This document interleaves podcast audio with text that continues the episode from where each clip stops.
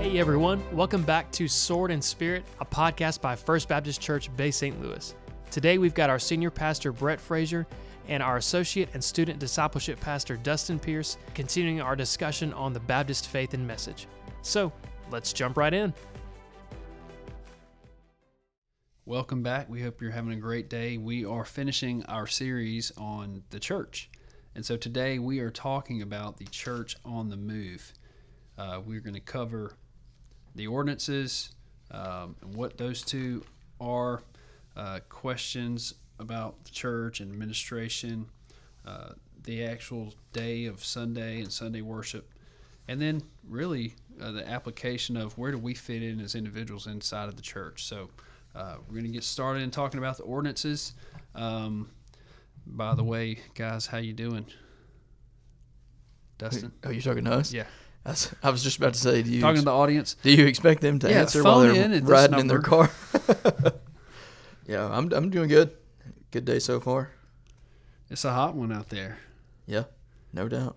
So today we're talking about the church on the move. Uh, ordinances. The two ordinances are anybody guess? Baptism, Baptism and the Lord's Supper. and the Lord's Supper. Yeah, So uh, tell us a little bit about baptism, DP. yeah, absolutely. So you know, you may remember from our last podcast, uh, Wayne Grudem talked about a pure church has to have proper ordinances. And so in Baptist life, we believe in two ordinances, and that's baptism and the Lord's Supper. And baptism is, I mean, it's, it's pretty much a prerequisite to the Lord's Supper because the Lord's Supper is only for members, and we'll talk about that a little bit in a minute. But we have all these examples in Scripture of why baptism is important. Uh, when Jesus went to begin his ministry, he went to his cousin John the Baptist, who was baptizing people in the Jordan, and he said, I need to be baptized to fulfill all righteousness. So we have Jesus' example to be obedient to the Lord and to fulfill all righteousness. A person should be baptized. And then we have the early teachings of the church uh, included you want to repent, believe, and be baptized. And so the early sharing of the gospel included once you're saved, you get baptized.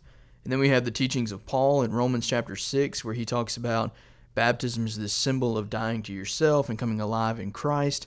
And even in Ephesians, he mentions baptism as one of the unifying factors of believers. And so when we talk about baptism, there are some questions that come into our mind. Uh, one is, how do you baptize? We call that uh, the mode of baptism. Another is the subject of baptism. In other words, who actually is allowed to get baptized? And then, what's the purpose of baptism? Why, why do we even do it to begin with? And so, let's start off with the mode of baptism of how do you baptize somebody? And we would say that the, the Greek word baptizo, it, it means to wash, but it means to wash in a very specific manner, uh, to submerge it in water and to get it clean. And so, the word itself implies immersion. And so we would say the way to be baptized is by immersion. Uh, how else could you uh, have this symbol of dying to yourself and coming alive in Christ if you don't go under the water to be buried with Christ in baptism and you come out of the water to be raised with Him in new life? When you pour water on someone or you sprinkle water on someone, you don't get this same imagery. And I would even say, you know, if John the Baptist was baptizing uh, with sprinkling, why did he have to go all the way out to the Jordan to do it? Couldn't he just go to the town's nearest well and say, guys, come to the well and I'll sprinkle you? I mean, maybe it was all part of him being uh, a prophet and him being out in the wilderness, but uh, I think that there's a reason that he's in the Jordan and we have this imagery of dying to ourselves and coming alive in Christ. It's because the mode of baptism is immersion. Uh, it's just not sprinkling. And there's this document put out by sort of the first disciples after uh, the apostolic age, after all the apostles had uh, passed on, and it's called the Didache. And it's basically a lot of people were asking, how do we baptize people? And the Didache says you baptize people by immersion, and they even emphasized in running water, like a river, uh, because that would be clean water at the time. And so they said the best way to baptize somebody is by immersion. Although they did go on to say if water is in scarce supply, you can sprinkle someone, and if you have no water at all, they even went so far as to say you could take a bottle of sand and pour it over somebody. So, I mean, there are exceptions, but the best way to baptize somebody is by immersion. That's what we would say as, as Baptists. Yeah, we, we use the term a lot um, at our church. Baptism is not necessary for salvation, but it's necessary for obedience. And it's a big deal. And it's a big deal. The, the mode is important because of the symbolism. And what does it mean? Well, faith is the means by which we are united to Christ, but baptism is the expression of that. Baptism is the the communicating that you are saved with a lost world. It symbolizes the death, burial, and resurrection. So we know the mode that's argued about sometimes between denominations, but if you go with what God's word clearly says, um, you know, Jesus came up out of the water. There's so many verses you can go to to talk about the mode, but uh, I think a bigger, even more important than that, really is, or maybe not more important, just as would be who is baptized. Absolutely. And so we call that the the subject of baptism. Who is the person getting baptized? And we would say as Baptists, it's the individual believer. It is the the person who has put their faith in Jesus. And we see this example uh, when Paul goes to Philippi. There's a jailer, and he wants to put his faith in Jesus. He says, "What what must I do to be saved?" And Paul says, "You need to believe, and you'll be saved." And then later on in the passage, then he gets baptized. Uh, we would also look at the story of the criminal on the cross, and we would say, you know, he wasn't baptized, but he put his faith in Jesus. So is salvation, I mean, is baptism necessary for salvation? And we would say, no, it's not. It comes after salvation. And so, you know, it's the believer who gets baptized, but it doesn't regenerate you. So you don't take a person who's never believed in in the gospel and baptize them and expect that that somehow magically saved them whenever we're told in uh, Ephesians that we're saved by grace through faith, not by works. And so there's nothing that he can do to save him. He's got to put his faith in Jesus to receive grace and to be saved. And so we baptize the individual believer, not the person who is lost, not the unregenerate. And it's not the covenant community either. You don't just baptize someone because they are a child of someone who is saved. I mean that that doesn't work. They have to have their own personal faith in Jesus. And so when it comes to uh, passages in the Bible where it talks about their whole household got saved or their whole family got saved, uh, when I see those passages, I, I want to say, yeah, sure, you baptized their whole family, but there are too many variables that we just don't know about. Like, who was the youngest person in their household? For the Philippian jailer, uh, a lot of times jailers were retired Roman soldiers. And so if, if you got this jailer here, it's likely that he's older in age. When you think about his whole family, he is probably a older guy with older children. And it makes sense. You baptize this whole household, well, maybe the youngest one's not an infant. And you, these instances, they just have too many unforeseen variables. We don't know what their household consisted of. And so it's it's just too much for us to jump to the assumption uh, you've got to baptize the whole family because they haven't put their faith in Jesus. So I don't see any reason why you would baptize them. You have anything yep. to add to that? So you see a lot of people, you know, especially in the states, that that they just because they were dunked as a child or sprinkled as a child, they think they're good to go, and they have a false sense of salvation because so many people tie salvation up with an act, the act of baptism. Yeah, and that's not biblical. Yeah. Um, it's important, but uh, it's an expression of what of the gospel. A quick story. Uh, one time I was at orientation for college students getting ready to go overseas, and one of the college students uh, was ready, was equipped, and um, the last night before we they headed out the next day, came to us and said, "Hey, I feel like the Lord's telling me right now I cannot go overseas share the gospel if I don't have my baptism right." Just said, "I've been praying about it, been thinking about it, I've been thinking about it for six months." It's on my heart. I kept putting it off, but I'm telling you, the Lord is just really pressing on me to do this. And so we filled up horse trough and we took him outside one night, last night before they left out. And so he gets so climbs over uh, in the horse trough, shares his testimony. There's like 200 people gathered around him outside underneath the stars. And as he's sharing, I hear I feel a tap on my shoulder, and it's a young college student. She says, "Hey, Brett, I think the Lord's telling me I need to get baptized." And I said, Oh, really? Okay. So tell me why. And so she begins to share. She grew up in a different denomination. Um, when she came to know Christ as a, you know, she was in high school, but she never got baptized. And so I said, okay, here's what I want you to do. I want you to call your mom and dad and tell them what you just told me and ask for their blessing. So she did.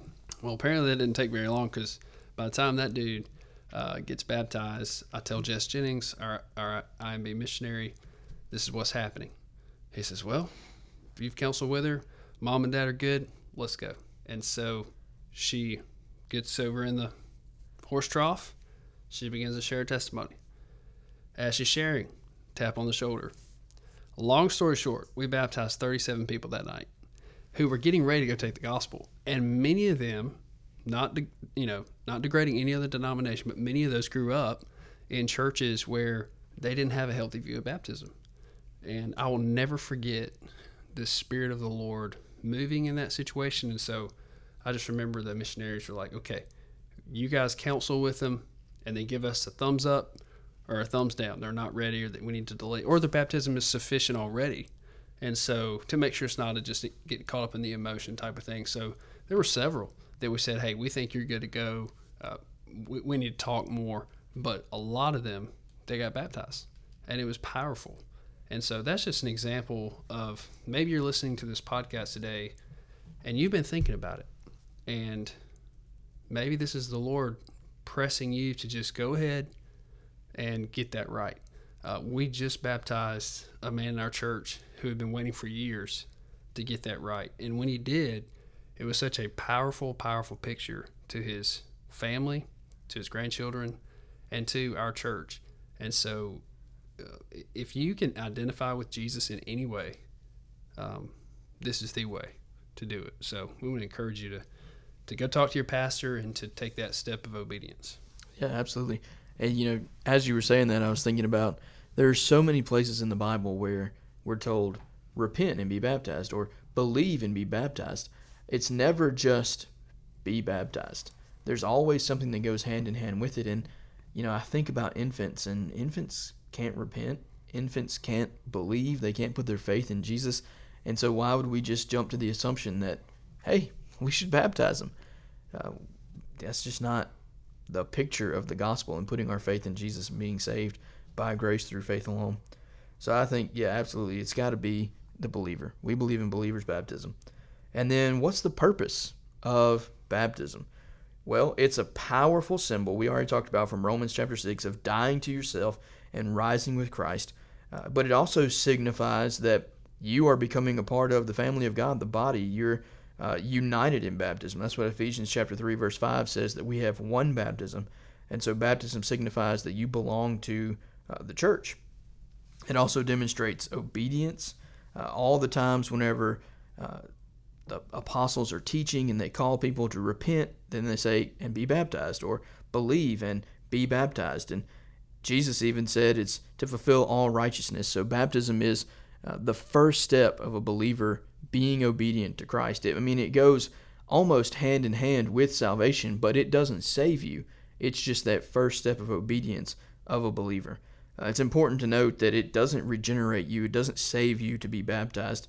Uh, Ephesians 1.13, you know, some people say that uh, baptism is like this sign or this seal that you are saved. But Ephesians 1.13 says, no, it's the Holy Spirit that sees, seals you. And then we think about, you know, the story of the first Gentiles to get saved under the uh, preaching of Peter. It's Cornelius, and they get filled with the Holy Spirit before they ever get baptized. And so in that story, you know, the Holy Spirit is definitely what sealed them. And then Peter says, well, what's preventing them from getting baptized if they've already gotten the Holy Spirit? So we just see these examples throughout the Bible. We would also say it's a prerequisite to church membership and then therefore the Lord's Supper. When you look at 1 Corinthians 11, where Paul is talking about the Lord's Supper, he says, uh, You should take it in a worthy manner. You should be able to examine yourself and we would say unbelievers would be taking the Lord's Supper in an unworthy manner. And so that kind of brings us to our second ordinance, the Lord's Supper. And what is the Lord's Supper? Well, at, at its core, it's powerful symbolism that we have Jesus' body and he is going to die on the cross. And in the same way, we are following after him and we partake of his body and then his blood. and which was poured out for us. And so we partake of the wine, which represents his blood. And so the bread is the body, uh, the wine or the grape juice is the blood. And so this was established by Jesus. And so during the Lord's Supper, uh, Jesus sort of establishes just some basics of the Lord's Supper. I mean, he is the one who establishes it, he is the one who has the very first Lord's Supper. And then he t- calls the disciples to repeat this, to do this as often as they do it in remembrance of him. So when we take the Lord's Supper, there are a few things that we're doing. We're doing it repetitiously uh, because Jesus has called us to do it, and we do it to remember him and to look back on all the things that he has done for us. Uh, it proclaims his death, the fact that he did give his body and his blood for us. And so it's a form of worship of proclaiming what he's done.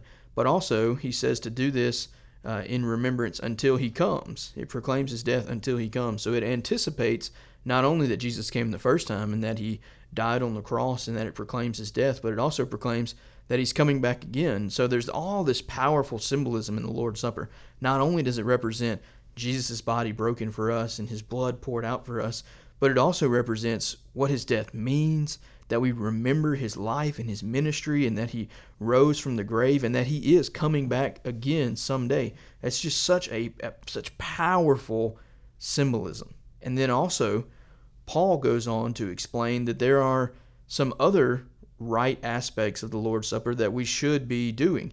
Uh, he talks about that the Lord's Supper does have a spiritual effect on the believer. He even talks about people who haven't examined themselves and are not taking the Lord's Supper the way they should, that they could become not just spiritually affected, but physically affected um, for not partaking in the Lord's Supper in the way that they should. You can see these verses in uh, 1 Corinthians 10, 15 through 17, and then again in 11, 17 through 22.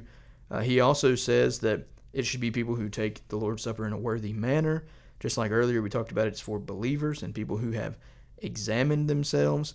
And then he also says that it should be done in unity and, and not in isolation. It's the body comes together and they don't think more highly of themselves or separate other people from them, but instead they do this in unity. And so that was a hard uh, decision we had to come to back during COVID. How do we do the Lord's Supper in unity when we can't meet together? And we decided, you know, you can still be unified with the body, even though you know you may be joining us via live stream. And so we decided, you know, that was still unity and not isolation. And so, you know, we just say you need to partake of the Lord's Supper in at least in spirit with a body of believers. You can't just go home, be by yourself, and decide, oh, you know what? It's been a long time since I've taken the Lord's Supper. Let me grab this loaf of bread and crack open some grape juice and take the Lord's Supper right now. That's not how it works. You do it with fellow believers, part of your body of Christ. And so, you know, those are just some, some basics of the Lord's Supper. We also have some questions that that people may ask about the Lord's Supper. Uh, one that we probably never think of in, in Baptist circles. In fact, I don't think I ever heard about this until I got into to college, uh, and that is how is Christ present in the Lord's Supper? And so, you know, this, there's some really interesting perspectives on this. Uh, Catholics, their view is called transubstantiation. And the idea is as you eat the bread and you drink the wine, it becomes Christ's flesh and Christ's blood in your body. Uh, I would say that's crazy. Kind of, it's kind of wild. In fact, that was the reason that the early church, in some ways, were uh, accused of cannibalism because they were always talking about eating flesh and drinking blood, and people thought, "Oh man, these these people are nuts." Uh, but we don't really line up with the Catholic view. In fact, uh, during the Protestant Reformation, we have uh, Luther. He starts the Lutheran Church, and he's his belief is called consubstantiation, which trans meaning it changes or it transforms, con meaning with, and so he says that the substance of Christ is present with the Lord's Supper. In other words, you may not be able to see it like physically, but it's there. That doesn't take away from the fact that it's there. And he has this uh, sort of metaphor. He says it's like taking a piece of iron and putting it over the fire. It gets hot. I mean, it gets red hot. And you take it away, and it's still hot and on fire, basically. And he says, it's still iron, but you can tell the fire is there too, even though, I mean, it's not really on fire anymore, but the presence of the fire remains. So that's his view, consubstantiation.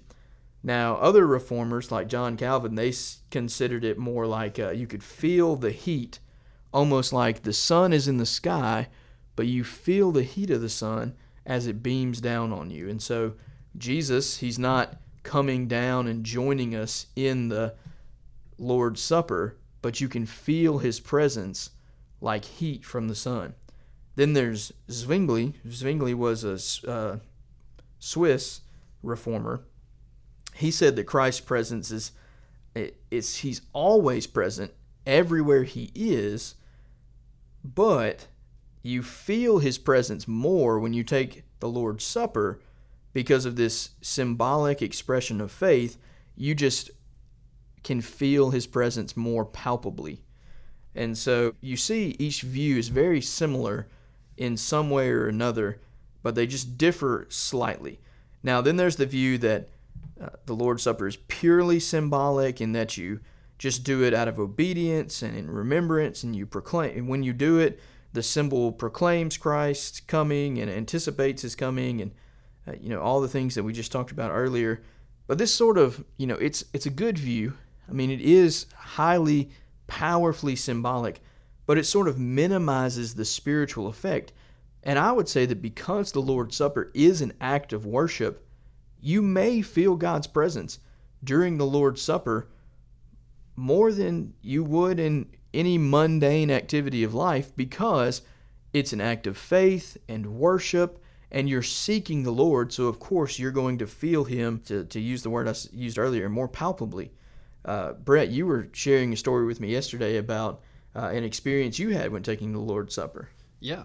Um, I think it was, I don't know, we all have these moments when the Lord just unexpectedly knocks us upside the head. And so I was just a normal, I think it was a Sunday night.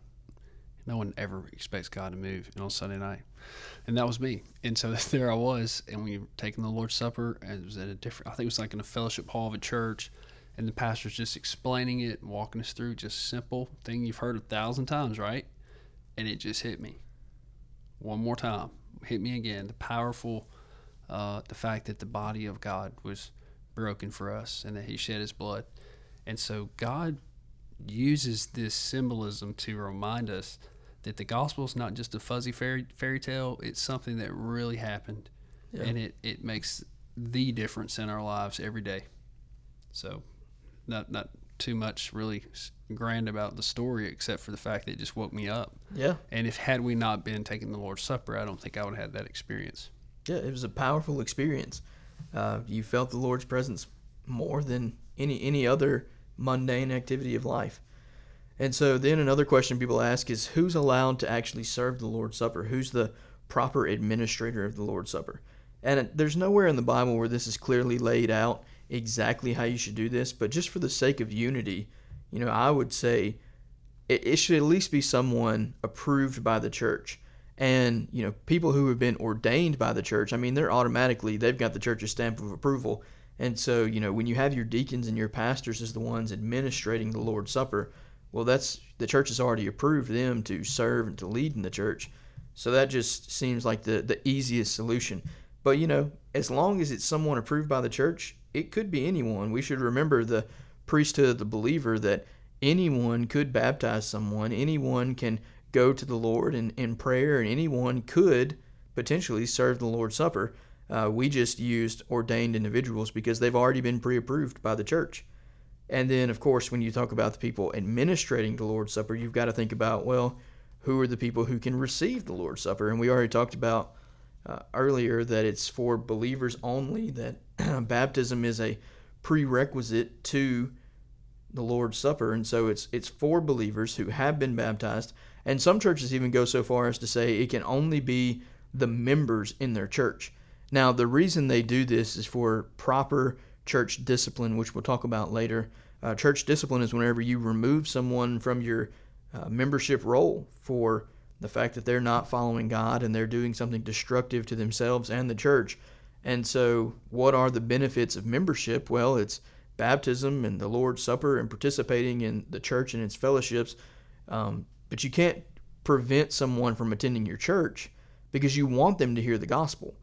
But other churches would say, yes, but the Lord's Supper is for believers and members of our church. And if we have to exercise church discipline on you, then you are no longer a member of our church. Therefore, you no longer take the Lord's Supper. Now, other churches, they don't have that same conviction, and so they let any believer that's present in their church that day take the Lord's Supper. So that, that varies church to church, d- depending on how much they really, you know, are strongly feel about how that affects their church discipline. Quick survey in the room. Who was a child growing up in a church in America out of all of us three? And there was a time where our mom and dad would not let us take the Lord's Supper. Oh, Anybody? yeah, absolutely. Matthew? You always were able to take it? Not when I was, um, oh, well, obviously when I was younger as a child, I was, you know, I wouldn't take it, and so, but after I was saved, yes. Okay. Oh, yeah, yeah. I, I just remember being so upset, man. You, you feel like you're missing out. You're sitting there on the pew and passing the bread. It's kind of cool, you know, passing the little juice cups. And, you know, mom looks at you with those eyes like, no, don't you touch that. Yeah. Son, I will, I will get you after the service. Yeah. And I just remember being so upset getting in the car on the way home. Like, why can't I do this? Like, you know, I want to be a part. I want to follow God. And they're like, no, you've got to get saved. You've got to repent of all your sins and accept Jesus to be your Savior. And looking back, praise God for a mom and dad like that. Yeah. And uh, I think, you know, it's likely that, you know, we have some parents that may be listening to this thinking, what do I do when I, I I'm, I've got my kids here, you know, I'm at church, I'm, they're passing the bread, they're pat, what do I do? And I would say, if, if they have not made a profession of faith, Don't give it to them. don't give it to them. Yeah. That's right. And the cool thing about that is it provides you opportunities Yep. to share the gospel with your kids because they're going to want to know why can't I take this?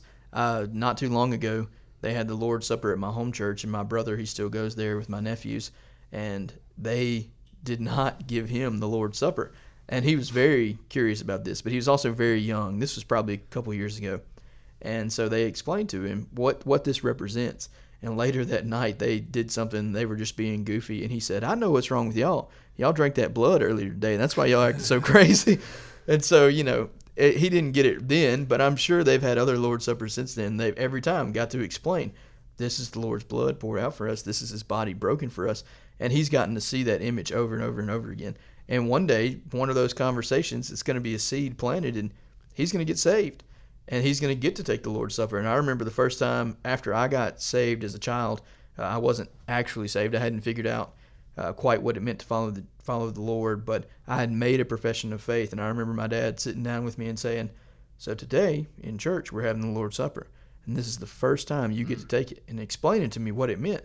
And uh, you know that that's a powerful moment that That's sticks in my mind, and that's the opportunities you get as a parent when you have the discipline to tell your kids this isn't for you yet. Not until you've made a profession of faith. Yeah, and I think anytime we think about the Lord's Supper, there's always this awkwardness. Like it is awkward. And you think, Lord, why would this be an ordinance for your church, for your people? Why would this be such a big deal? And I think one of the one of the reasons out of probably a million is for parents to have those conversations Yeah. with kids because it gives them that opportunity to share the gospel, to explain the cross, explain the, the body broken, blood poured out for us. Yeah.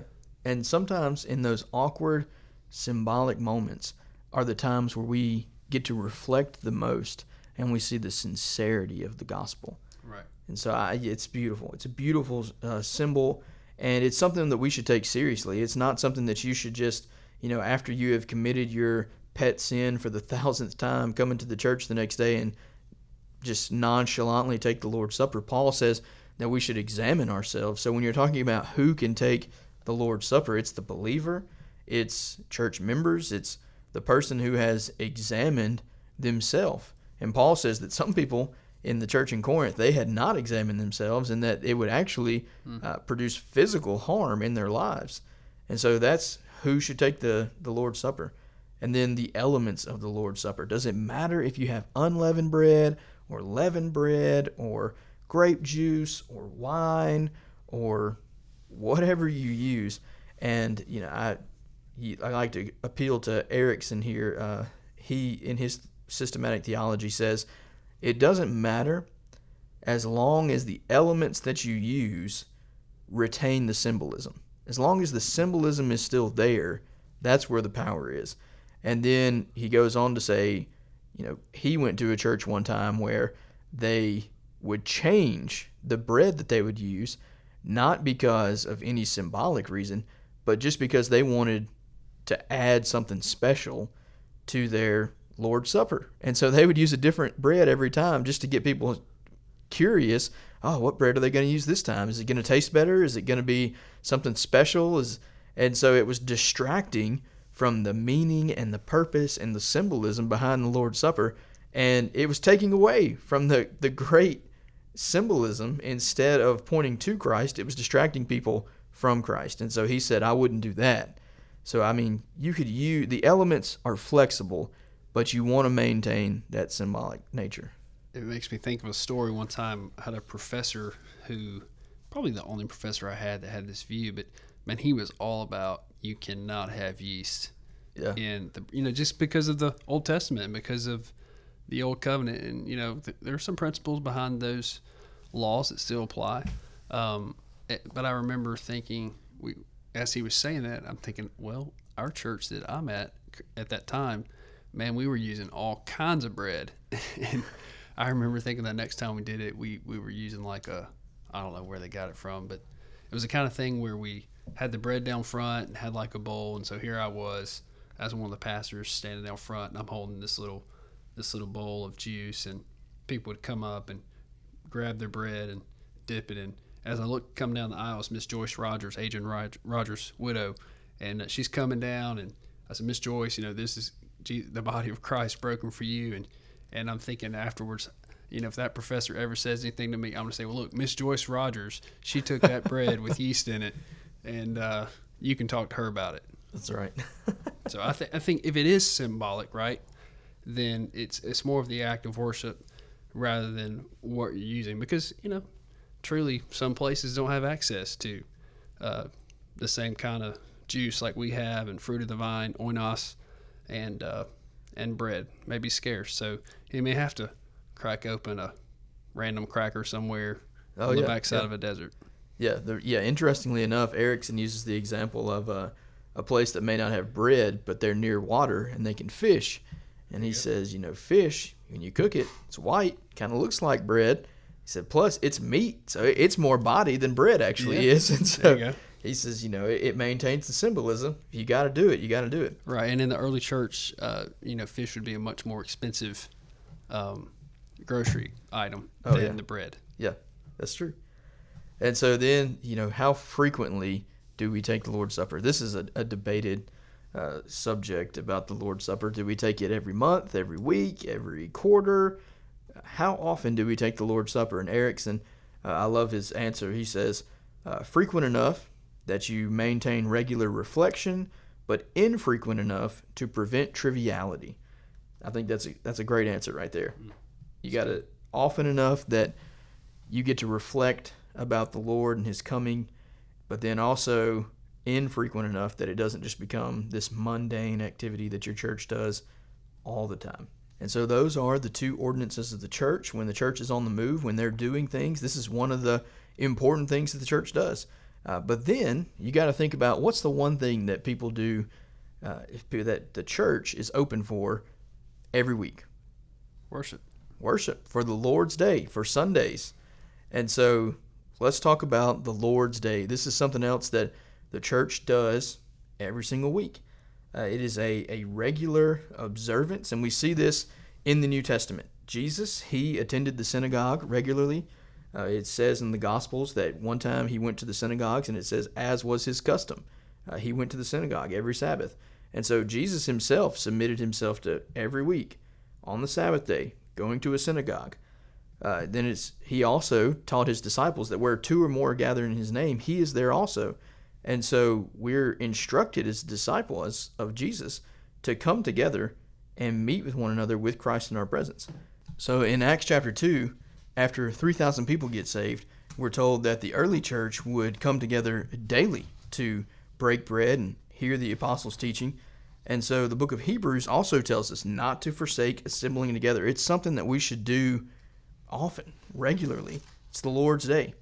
We see in the book of Acts that uh, no longer do people meet on the Sabbath day, which was uh, Saturday on the Jewish calendar, but instead they would meet after Sabbath on the first day of the week. That's how we end up with uh, Sundays being our uh, the Lord's day, our day of worship, is because that was the day that the Lord rose from the grave. Uh, the early church consisted only of Jews before it went to the Gentiles, and so they couldn't meet on Sabbath. So they would meet on the first day of the week instead. And it's a day set aside for worship and spiritual devotion to the Lord. So the Lord's Day is something that we're called to do as believers. And the things that we do on the Lord's Day should be should align with our conscience as we're led by the Holy Spirit. It should be a day that we come together for worship and spiritual devotion, uh, not a day where we distract ourselves from following the Lord and devoting ourselves to Him. Yeah, I think worship is what not only we're called to do as a church, but we're created to do. That's that's why it's one of our purpose of the heart beating inside of our chest is to worship. And so Sunday shouldn't be like, boy, this is the first time I've done this in a while. No, this is the time when you come with, together with other believers to do that, to sing to the Lord, to give God praise, to, to for His creation to shout back to Him and, and bring glory to His name. You know, the Bible is so clear about let the heavens be glad, let the earth rejoice, let the sea roar, and all that fills it. And, and God wants us to join in with all creation uh, to to worship. And so, man, COVID has been a, a real test for that for a lot of churches. Oh, You know. Are we gonna are we gonna keep what's what's it worth, right? That's right. Um, th- that's a, another episode as well. What we will we risk to be able to come together as believers on His day at His house? the way He's commanded. That's right. Yeah. And uh, I think a lot of us, you know, we wanted to be respectful of Our authorities. our authorities. Yeah. Um, but now you're seeing the abuse of that in places like Canada. Um, and, and so I think it's that continuing thought of what, and in the future, what's going to come in the future? Yeah. Like, what are we willing to risk to make that happen? Yeah, to worship absolutely. with God's people. So, Yeah, because at the end of the day, God's law transcends man's law, and when God tells you to do something, I mean, and the government or the your authority figures tell you to do the opposite, I mean, you got to draw your line in the sand and say, "I'm sorry, but I, I'm going with the Lord." That's right. Honestly, I think some of this uh, COVID and, and all these things is really a dress rehearsal for what's to come. And uh, let the listeners hear it said right now that when that day comes, please send me some of those little millionaires at Christmas time. Like, I would really appreciate it. It's just, I'm going to be in jail. Just send me some of those things and I'll be good. I'll be good. Yeah, There you go. So yeah, absolutely. So the Lord's Day, uh, something that the church is supposed to do. The ordinance is the Lord's Day. Uh, next, uh, we talk about ministry. So, you know, I've got four here. We we worship, which we just talked about on the Lord's Day. We got edification. We're here to build one another up and hold each other accountable. Evangelism to go on mission and share the gospel with people. And, and we should be concerned with social things. We should be concerned with our community and we should we should have that social concern. But Erickson makes sure to say in his systematic theology that all of this is done with the gospel at its center. We don't just have social concern just for the sake of social concern. We have social concern for the gospel. The gospel guides that social concern and we have that social concern to get the gospel out. Yeah, I think you know we talked about worship, uh, talking about these functions of the church. Um, I think discipleship's a big part of that. You know, evangelism is the very first part of discipleship. That's right. like who you you know, especially with the discipleship movement we saw 15 years ago, discipleship, discipleship, which is true. That's what we've been called to do. But who you going to disciple if you never share the gospel with someone? Yeah. Right? They got to come and know Christ. That's part of the process. Right. So and the opposite is true. Sometimes we have this tendency to think that making disciples is all we have to do is share the gospel. That's right. And we never invest in anyone's life. Yeah, and so we saw 30 years of that Yeah. in the states and, and the damaging impact that that had. So uh, hopefully 2021 we're more balanced with that. We want to be balanced as a church. So yeah, discipleship is a function, fellowship, big deal, which is part of the the coming together on the Sundays, part of seeing one another. Uh, you mentioned social aspect. Uh, as long as we're careful to make sure the gospel is That's right. uh, above all. Ministry, missions. This is why we go. You know, part of our mission statement is to go together um, to the nations, to go be the hands and feet of Christ, to serve, to to wash feet, to point people to Christ, to feed the hungry, to stand up for truth, and that's who we want to be. So there's a lot of purposes, a lot of functions of the New Testament church. Yeah, absolutely. We want to be out there and we want to be on the move. And one of the functions of the New Testament church is a topic we don't like to talk about, but spiritual discipline. And I would like to say that spiritual discipline really starts with the spiritual disciplines, and that is being able to read your Bible and Take hold up your each cross. other accountable. That's right. Pray. All these things that we know as believers we're called to do. And so if we will discipline ourselves in our walk with the Lord, then we would have no need for spiritual discipline as in correction. Uh, but unfortunately, there is that need for correction. Why do we do it? Well, it protects the individual who is in uh, chronic detrimental sin, but it also protects the other individuals around them so that way they don't fall into the same snares and the same traps. It also protects the reputation, reputation and the health of the entire church, and it brings the utmost glory to God. We don't want people looking at our church and thinking that we serve a God who is just as sinful as the mistakes that the people in the church make. Our God is holy. He is glorious. He deserves to be honored. And so we should not live our lives trapped in sin. That dishonors Him. And so when do we step in? Because all of us sin. And so we all make mistakes. And if we exercise spiritual discipline on every single mistake, we'd have no one in our churches. So when do we exercise church discipline? Well, it's when there is a sin that is chronic and it has an outward effect. And so it begins to affect other individuals. It begins to hurt people in our church. It begins to hurt people in our community. And another characteristic is that it's evident. It's not something we're just assuming about someone or that we've heard through a rumor. Like we know this is a sin in your life and it's open and it's outward and it's evident and we know that you are living in sin. Those are the moments when spiritual discipline must happen. So then the next question is, well, how? How do we discipline people? How do we have spiritual discipline in our church?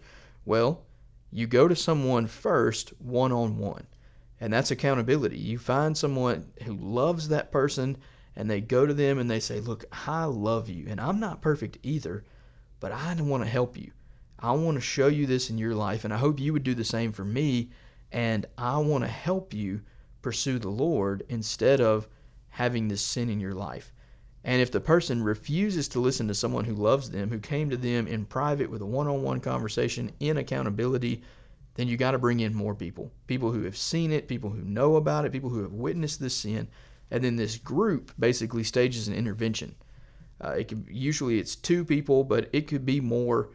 But people who come in and say, "Look, we need to intervene in your life. This is a sin in your life, and it is killing you, and it is killing our church, and we can't put up with it anymore." And then if the person still refuses to listen to them, refuses to be restored, then you take it a step further and you bring it before the whole church. And then there's only one of two things that can happen. Either they get removed from the membership roll, or they realize their sin is a problem and they seek restoration and they come back to the church. Now, which is the purpose of church that's right. You want the restoration. And even if you have to remove them, it's for the purpose that they realize, man, I miss that authentic relationship I have with my church friends. I miss that worship. I miss being able to take the Lord's Supper. I miss all these things about the church. And so then they realize this is bad and I need to be restored. And so restoration in all of this is is the chief end, the chief goal of every step of this process.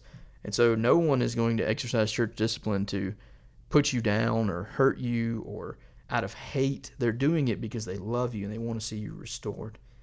And so these are all things that the church is responsible for. Uh, the ordinances, the Lord's Day and worship, it's, it's ministry, church discipline. But then you may be asking, well, what is my role in all this? How do I, as an individual, fit into the church? So here's just a, a long list, and then uh, I'll let Brett explain how that fits into what our church does. Uh, so one list that I found in my research was, well, your role is to attend church. It's to participate Show when you up. come. That's right. Yeah, show up, be here, but don't just show up. Get involved, participate, find something to do. Uh, become a mature believer, grow in maturity, serve in the church in some capacity, do something, min- help in that ministry that the church is responsible for. Uh, represent the church everywhere you go. You tell the community, I'm a member of this church and I live the way that I do and I do the things that I do because I follow the Lord. And then share the gospel. You know, every one of us as believers were told, go and make disciples of all nations. We were told, you will be my witnesses when the Holy Spirit comes on you. We are supposed to go out there and tell people about Jesus. And then there are some other unpopular roles that people don't want to hear about sometimes, but church members are called to give generously. Uh, you're called to tithe. The Bible teaches that. You're called to, to give to your local church. That way we can pool those funds and use them and cooperate with other churches to be about God's mission more effectively. And also, another unpopular role that people don't like about the church is submitting to authority. Because those authority figures were put in place by the church. The church congregation, we talked about in our last episode, if the church is congregationally led, then they are the ones who put these people in authority. And so they're they're your leaders that you put there. So submit to them, trust them, and also understand that they're God's man. They're called by God to serve God. And so submit to your authorities.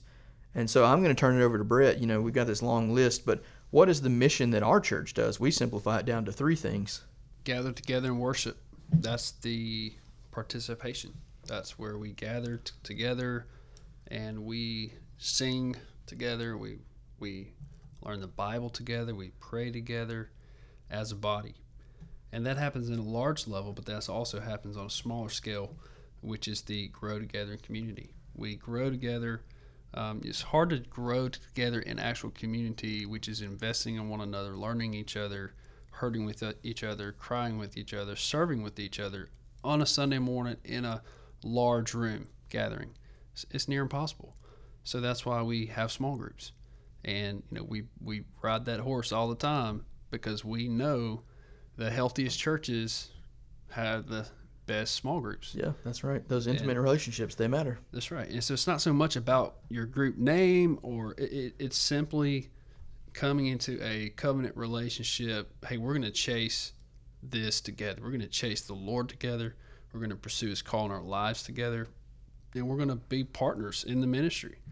And so that is our growing together. And then the last thing of our mission statement is to go together, which is the fruit of that. It's the fruit of growing deep relationship, which the more time you hang out with people that love the Lord, the more bold you're going to become, the more uh, courageous you're going to want to conquer those mountains for the Lord.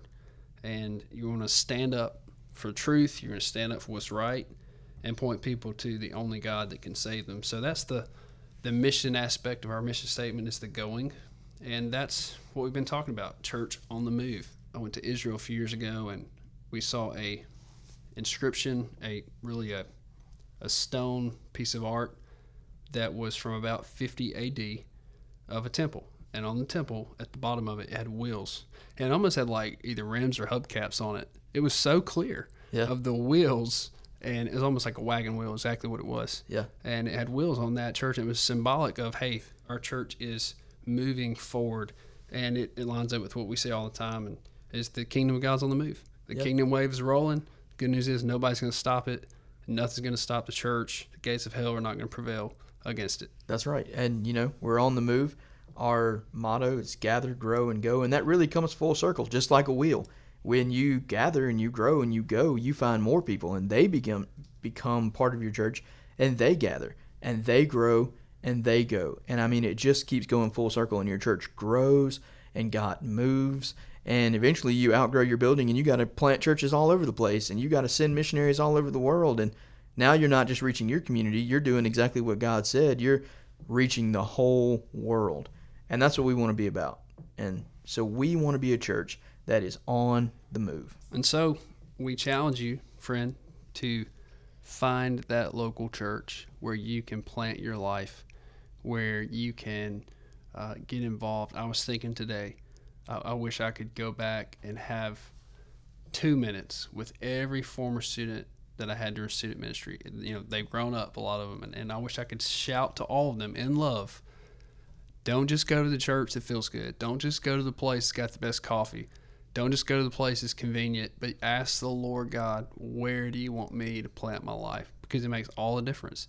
And for many people, we got to be the change, you know, bring the change that we want to see in our churches. We can complain about it or we can be the solution and you may be that solution. Well, I wish my church had better small groups.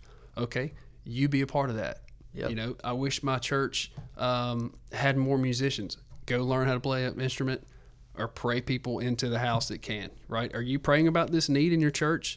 Uh, I wish people would take more international mission trips. Okay, do you have passport? Right? Okay, so you don't like what's the first step? Let's and a lot of it is a prayer journey, right? We have not because we ask not because we're so flesh oriented. And I think the Lord's just like, hey, I've given you the helper. I'm filthy rich. I've got all the resources you need to accomplish my will in your life and in your church's life. Ask me. And that's the, I think that's the first step is just being honest with the Lord. And if God's put desires in us, let's just ask Him to, f- to fulfill those. Yeah, absolutely. Well, thanks for joining us today. It's been a great honor. We hope you've taken some nugget somewhere uh, from from God's word through us. And uh, we're just tickled to death that you joined us today. God bless you and have a great week.